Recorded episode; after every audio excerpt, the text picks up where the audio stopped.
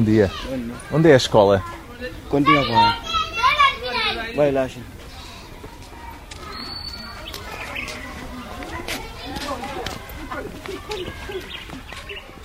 Vamos fazer a leitura. Embrém. Embrém. 7 de fevereiro. 7 de fevereiro. Ano. Ano. 2000. 2007. Tema. Tema.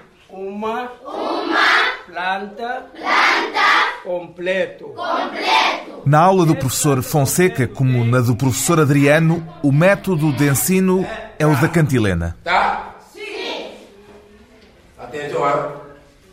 Atenção, vamos resolver exercício de matemática. Frente, Frente. meio, Meio. trás. Trás. Frente, Frente. meio, Meio. trás. Os alunos sentam-se nas carteiras 3 a 3, quase meia centena de crianças em cada sala. Na escola primária de Iemberém só não há falta de alunos. Não, trás, Trás. meio, Meio. frente. Frente. Temos um número de alunos muito elevado, mas estamos a sentir falta de materiais didáticos, como livros, quadros, cadernos, canetas, muitos outros materiais, mapa e gramática, ao mesmo tempo tabuada. Não temos aqui para podermos lecionar um bom aulas neste período. Falta quase tudo, menos as crianças. Tanto numa remota aldeia do Sul como no maior mercado da capital deste país, onde não há estatísticas oficiais e onde é impossível saber quantos dos bebés que nascem chegam à idade adulta. A Guiné é um país jovem, mais jovem do que alguns dos seus filhos. Bom dia, Bom dia, estás bom? Eu sou o Usmane. eu sou Carlos. Carlos, Prazer. né? Muito Como é? bem, tudo bom? bom? Tudo bom. Família, tudo bem? Tudo bem, Faz com a a vida, né? E então, vende aqui, o semana vende? É, não, que eu trabalho ali, bicicleta, concerto de bicicleta com uma motorizada assim. E há muito tempo que faz isso? Há muito tempo. E tem muita bicicleta aqui para arranjar? É, há muito para arranjar assim. Que idade é que tem o semana? Cá, Quantos anos tem? cá, Leo, que eu tenho só 65 anos, que eu nasci em 1941. Então lembra-se da guerra. que eu faço guerra assim? Libertação. Faz guerra, libertação. Que era, eu sou, era militar. Onde é que fez a guerra? Onde é que estava? Estava na Paunca, Pirara, Madina Boa. Eu faço guerra lá do português. Eu era antigo combatente do português. E depois da independência, Depois da independência, o PIGC não se zangou consigo? não.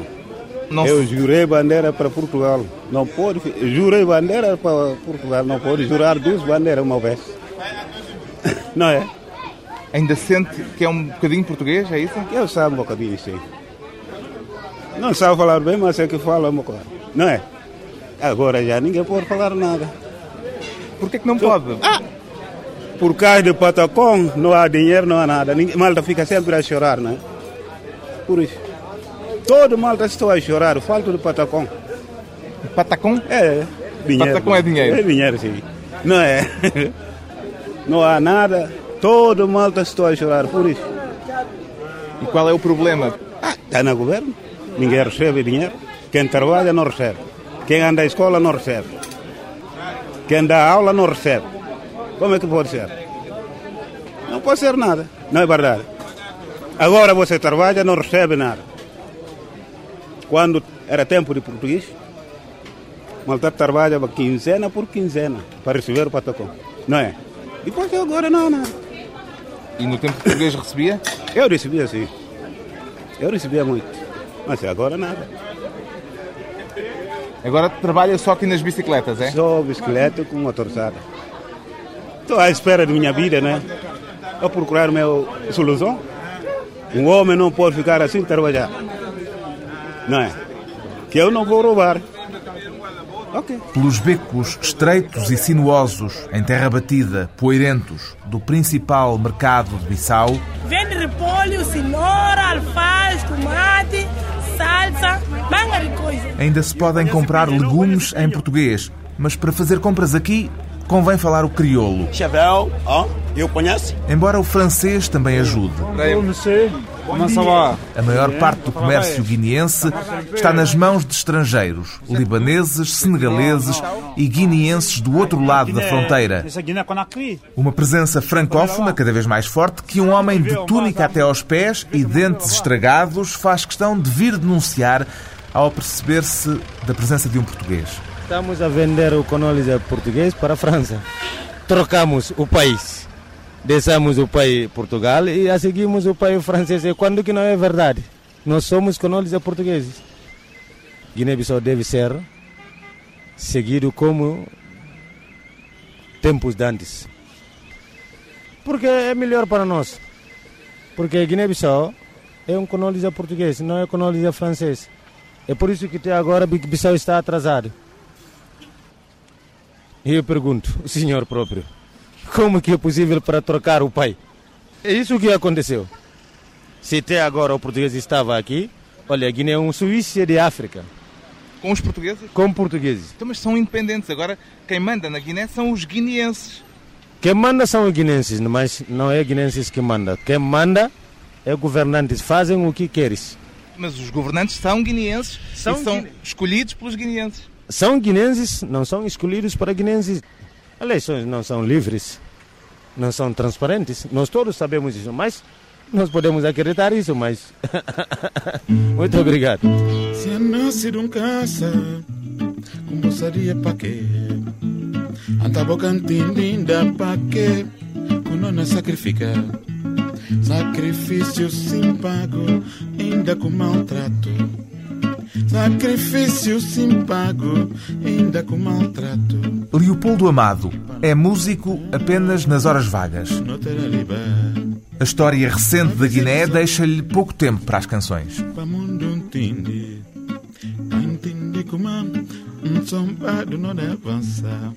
Uma coisa que eu tenho ouvido repetidamente é o sentimento de que é uma pena que as coisas tenham acontecido como aconteceram, que os portugueses tenham ido embora. Isto é uma coisa que é dita por muita gente.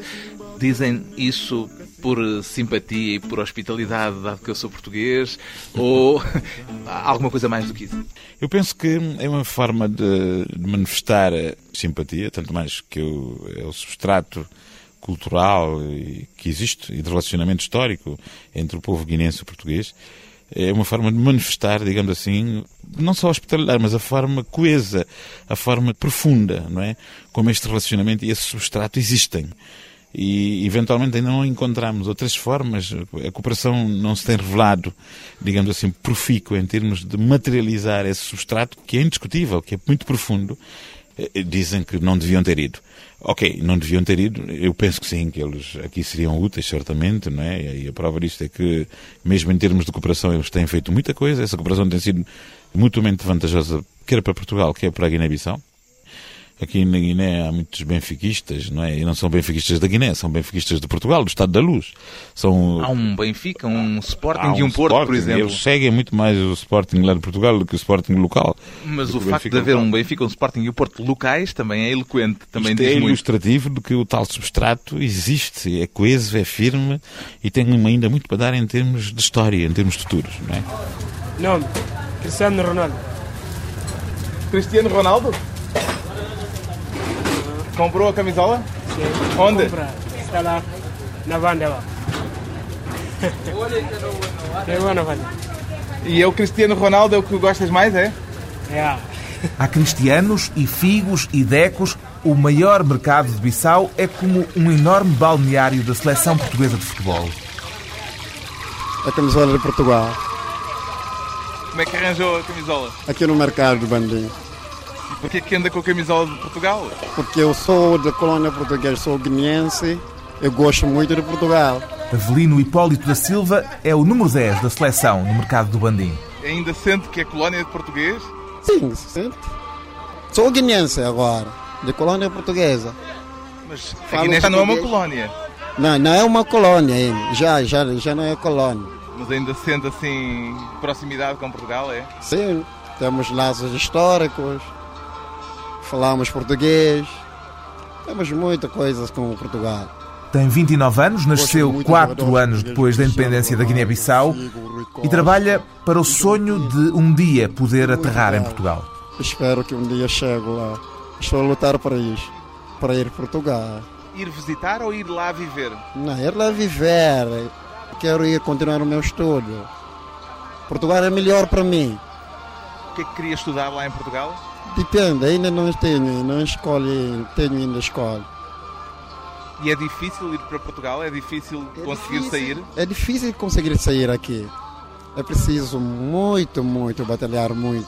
É preciso muito dinheiro. O visto é muito difícil para conseguir o visto aqui. Conseguir outros documentos é fácil, mas o visto que é problema. O problema é dinheiro, acima de tudo. O problema é dinheiro. Avelino faz contas a um milhão de francos CFA, qualquer coisa como 1.500 euros. Babia, que que tá que mai que cau constaner, mai que que disse atrás, cada hora que lembrar lhe tá que que tá que mai que cau constaner, mai que que disse atrás, cada hora que lembrar lhe tá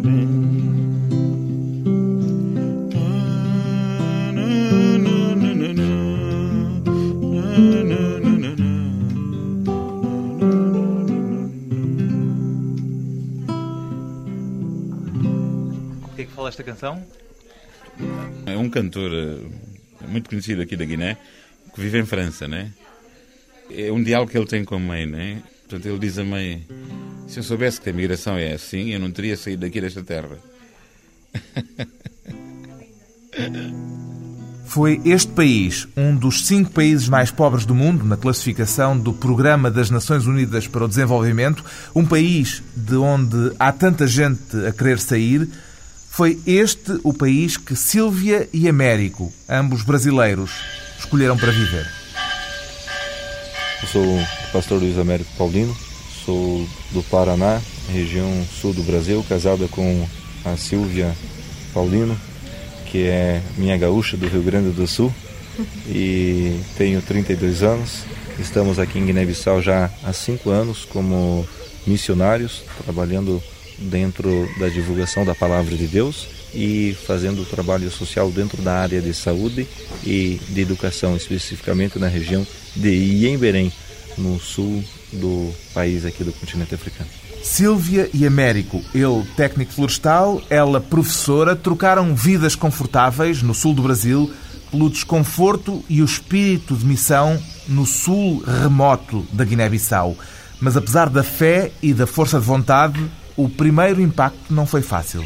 A experiência que mais marca, eu penso que nós estrangeiros, quando chegamos nessa terra, é a questão da criança pobre, desnutrida. Geralmente aquela cena da criança nua, com aquela barriga enorme, de pés descalço. Essa cena marca muito a vida, acho que de qualquer estrangeiro que vem de um país com uma cultura como a nossa, ver essa cena realmente choca a vida da gente, nos dá aquele incentivo de querer fazer algo que melhore a vida dessas crianças. Há choque cultural?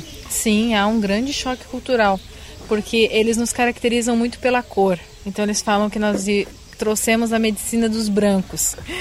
E a medicina dos brancos, como eles falam, foi um choque para muitas pessoas, porque como nós falamos aqui, as duas coisas que mais matam, a malária e a ignorância. A ignorância do povo de não querer tomar um remédio que vem da mão dos brancos, como eles falam, porque o feiticeiro falou que esse remédio não faz bem. Ainda há feiticeiros? Sim, há muitos feiticeiros. É feita a medicina tradicional, que é usada alguns tipos de folhas e mais as magias, tudo, né? Que é o que o povo hoje em dia ainda crê.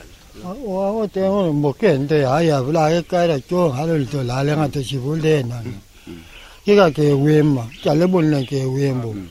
wote sa amara ba nu ba nu sanga bnya nu kola pora ngat tan ke ke ba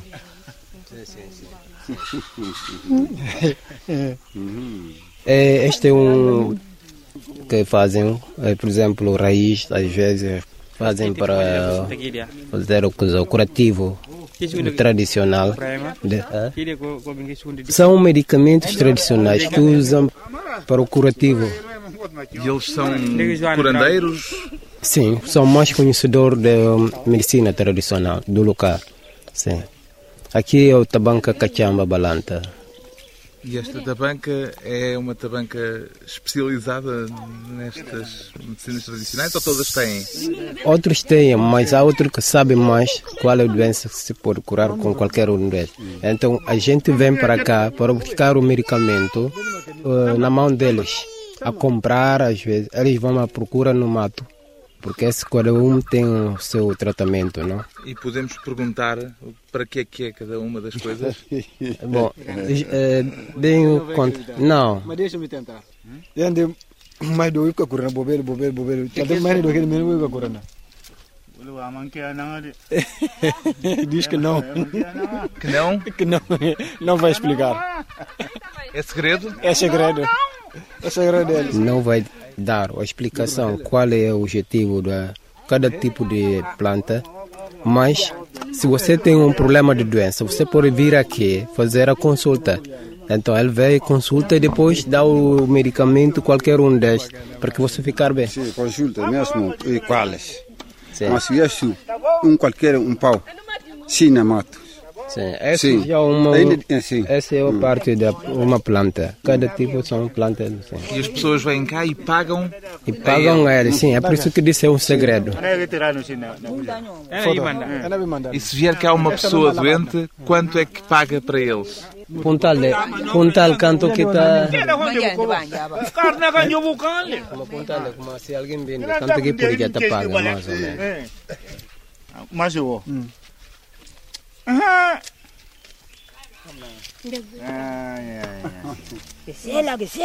Eu achei que está gente chumu com além de ande. Isso sabe como se faz? Aqui é a tradição, não? Porque ele, ele quando disse que vou curar, já é uma promessa, não? Depois você tem uma coisa, vaca ou tem cabra, tem, fazem troca, porque o dinheiro já está difícil. Então se ele já está em troca, depois de ficar bem, você tem que buscar uma coisa que tem que permitir a ele. Então lhe dá. Teve um caso de uma, uma mãe que trouxe um bebê, uns dois ou três meses de vida. Ah, estava muito doente aquela criança, nós demos todos os medicamentos para ela, os antibióticos, tudo. E passado quase uma semana, ela trouxe essa criança de volta muito mal. Criança estava realmente mal. Na, na, na, cabeça da criança eles tinham colocado, o feiticeiro tinha feito uma lama lá, alguma coisa, colocado uma lama com algumas ervas na cabeça da criança. E nós pedimos então para ver onde estavam os remédios, para saber o quanto ela tinha dado dos remédios para aquela criança. E ela não tinha dado nada. Os remédios estavam como nós tínhamos entregado na mão dela, ela nos devolveu os remédios e aquela criança, como chegou num estágio muito alto, num nível muito alto, a doença tinha já se avançado muito, estava muito grave, a criança acabou não sobrevivendo. Tinha sido o feiticeiro O a feitice- desaconselhar Isso, o falou uso que- desses medicamentos? Falou que se ela usasse a medicina dos brancos, como eles falam, né, o remédio, aquela criança então viria a morrer. E aconteceu justamente o contrário. Ela não deu o remédio para a criança, ficou só na medicina tradicional deles aqui, os feitiços, as ervas, a lama, e a criança acabou falecendo mesmo. Então, a ignorância, mais uma vez, fez com que uma criança morresse. Muitas crianças morreram por falta de cuidado dos pais, algumas ainda morrem por não quererem levar as crianças no hospital, no postinho de saúde, para que possam receber um tratamento. Cinco anos depois de ter chegado, o casal de missionários brasileiros é o responsável pela Igreja Evangélica, por um posto de saúde e por uma escola.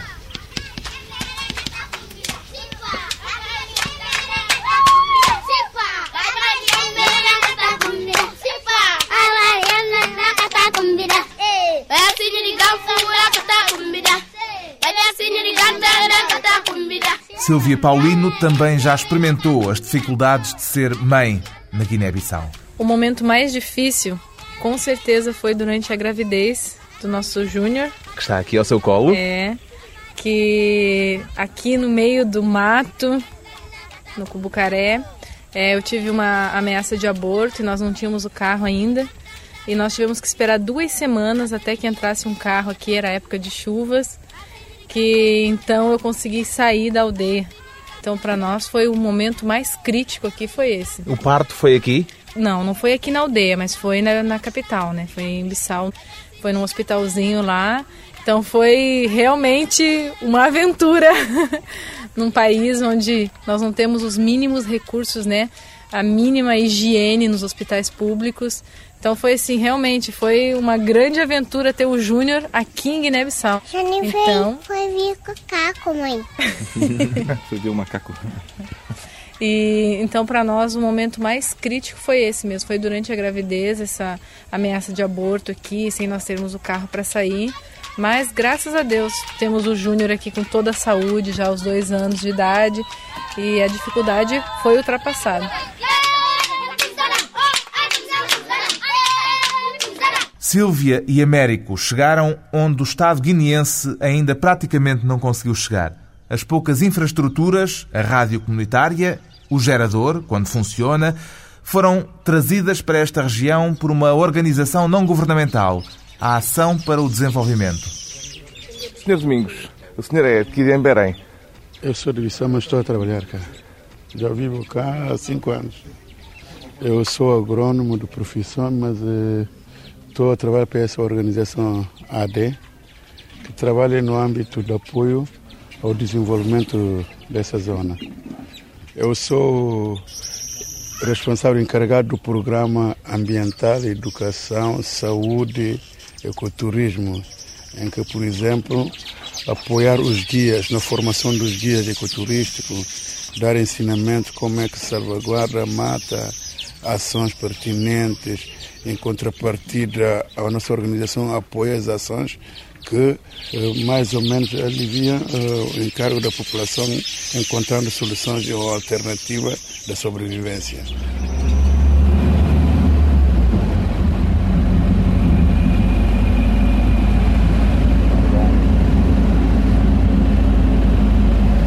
A viagem de Bissau a Iemberém, 250 km, demora 6 horas, uma velocidade média de 40 km por hora.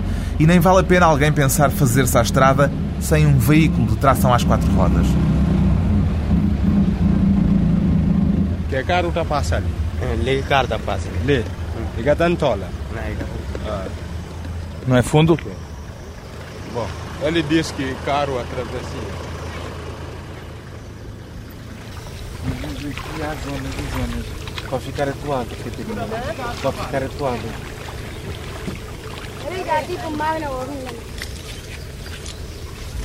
É o livro. É deste lado. Sim, Morelli. Ah, não, não. Pô, mano. Não, não, não.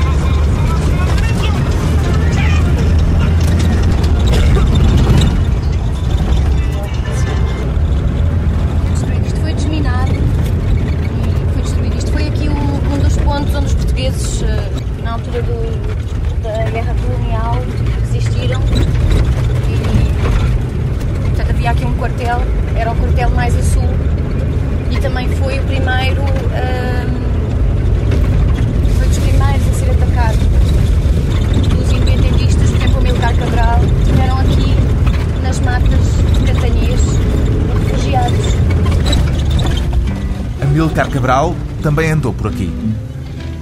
Apili, apili, apili. São perto desse homem. Macho, macho grande. Combatente de pulso. Combatente no PGC. Apesar de nunca ter estado na guerrilha, Mamadou Cissé Jaló lembra-se bem do homem que nestas matas quis conhecer as árvores, uma por uma. no 1963, chegou cá Amilcar Lopes Cabral. Começou a entrar aqui no, neste mato do Cubacaré. E o senhor conheceu? Conhece muito bem Cabral. Ele andava junto com o meu pai no mato a pôr números nos árvores que estão grandes no mato, não é? E para que é que punha os números? Bom, para poder conhecer o mato também. Para poder conhecer o mato. Ele não conhecia tabancas que está nesta zona. Ele chega num, numa tabanca, vê uma árvore mais grande como este, escreve número, número 1, um, número 2, número 3. Ele perguntava como que chama esta tabanca. Esta tabanca chama Yambrém. E aqui, Madina. E aqui, Cachamba. E aqui, Cabedu. E aqui, assim. E o seu pai andava no mato com Andava ele? no mato com o meu pai. O meu pai era caçador. Era caçador. Um dos objetivos desta nossa intervenção, desta nova abordagem histórica, é justamente, eh, enfim, ir eh, arregimentando as possibilidades de constituição de um acervo documental forte. O historiador guineense Leopoldo Amado acredita que a investigação em que está envolvido, o projeto Guiledes, pode vir a ser um fator de desenvolvimento para a Guiné-Bissau. Paralelamente ao acervo documental forte, não é, que, se, que irá basear-se sobretudo na memória sobre essa mesma guerra, também vamos tentar fazer um museu, não é, um museu desta guerra. É, pensamos recolher os vestígios, são, eles, são muitos os vestígios que existem por esta região. É, Vai-se tentar, com a ajuda e a colaboração dos militares, dos especialistas, procurar, digamos assim, inventariar o que existe não é? e transformá-los, digamos assim, em peças de museu. Aliás, essa vertente histórica tem também outro objetivo. No fundo, no fundo, o desenvolvimento depende da autoestima deste povo. Não é? Eu creio que a recuperação da autoestima, ou a valorização da autoestima deste povo, passa também pelo conhecimento daquilo que foi a sua história, nomeadamente a sua história mais recente, que é a história da guerra. E é essa história da guerra que está presente, não só em termos de, de, das lembranças, eh, de, dos testemunhos na vida das pessoas, etc., mas está presente também por esses vestígios que estão nesta região espalhadas por todo lado. Vestígios, muitos deles perigosos, como constata nas matas de Lauchandé a equipa de cientistas portugueses que veio para estudar os primatas e acabou por tropeçar nas marcas da guerra. Dá 8 e 12.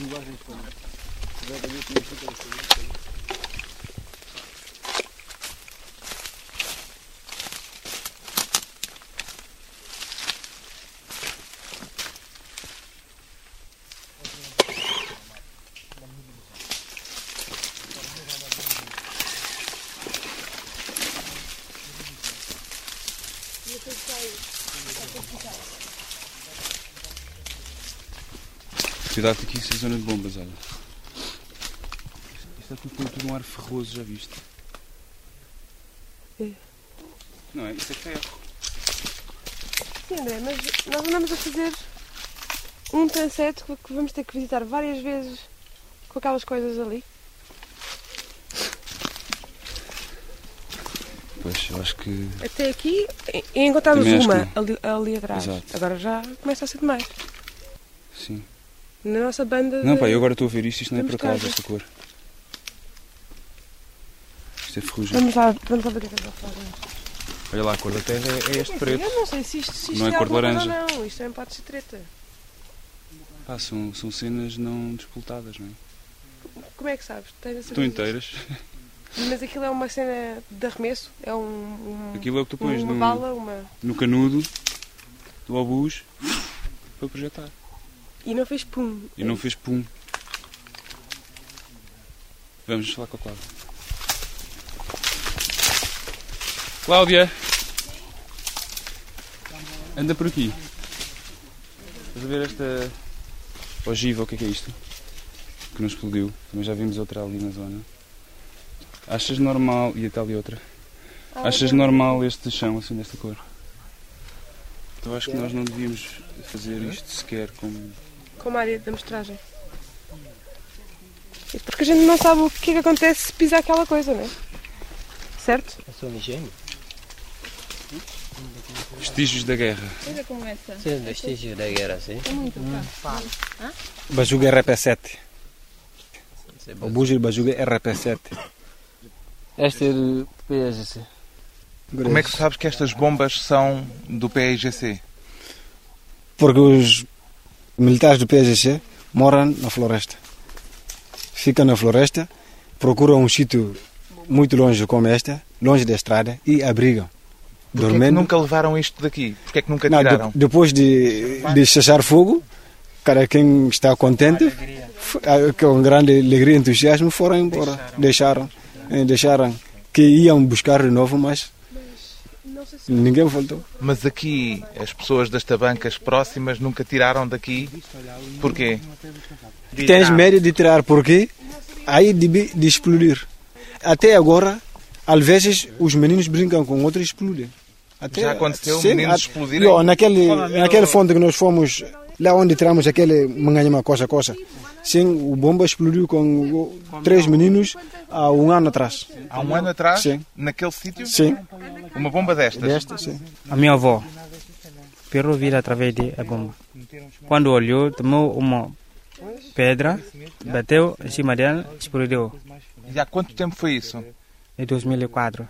Quer dizer que há mais bombas destas noutros sítios. Em Ah. Lautschande, Ah, aqui. aqui em Sim. Kaikane. Até em Farim tem um jovem lá, ele pode levar alguém até o sítio onde há bombas.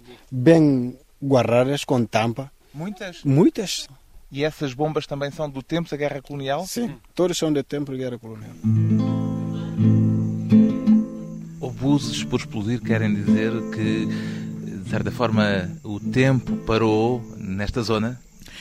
Eh, É curioso que as populações têm-se revelado eh, profundamente conscientes da situação que herdaram, não é? Eu passei por variedíssimas tabancas, tabancas são aldeias, não é? Em que eh, esses vestígios das guerras, não é? nomeadamente o abuso de canhões e balas de bombardeiros, são neste momento utilizados para fazer panelas, não é? Eles próprios metem isso a altas temperaturas, arrebentam, digamos assim, esses invólucros e utilizam, digamos assim, o material para fazer panelas e outros utensílios importantes, não é? O tempo parou, em certo o sentido. tempo parou, o tempo parou, mas uh, enfim, esta população está sedenta, sobretudo a, a geração mais velha, está sedenta de poder explicar às gerações mais novas aquilo que foi, digamos assim, a guerra colonial. E eu quando digo guerra colonial também digo guerra de libertação nacional, porque é a mesma realidade vista dos dois lados.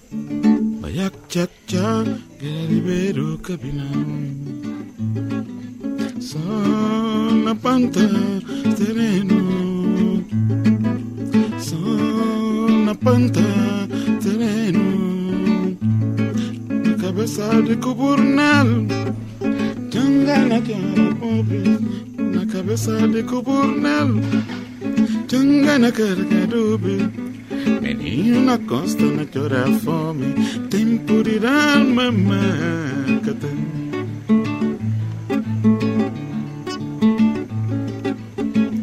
Ah, estou cansado, pá. Algo que está aqui a falhar, pá. Ah, jantar já está. ok, já vou, já vou.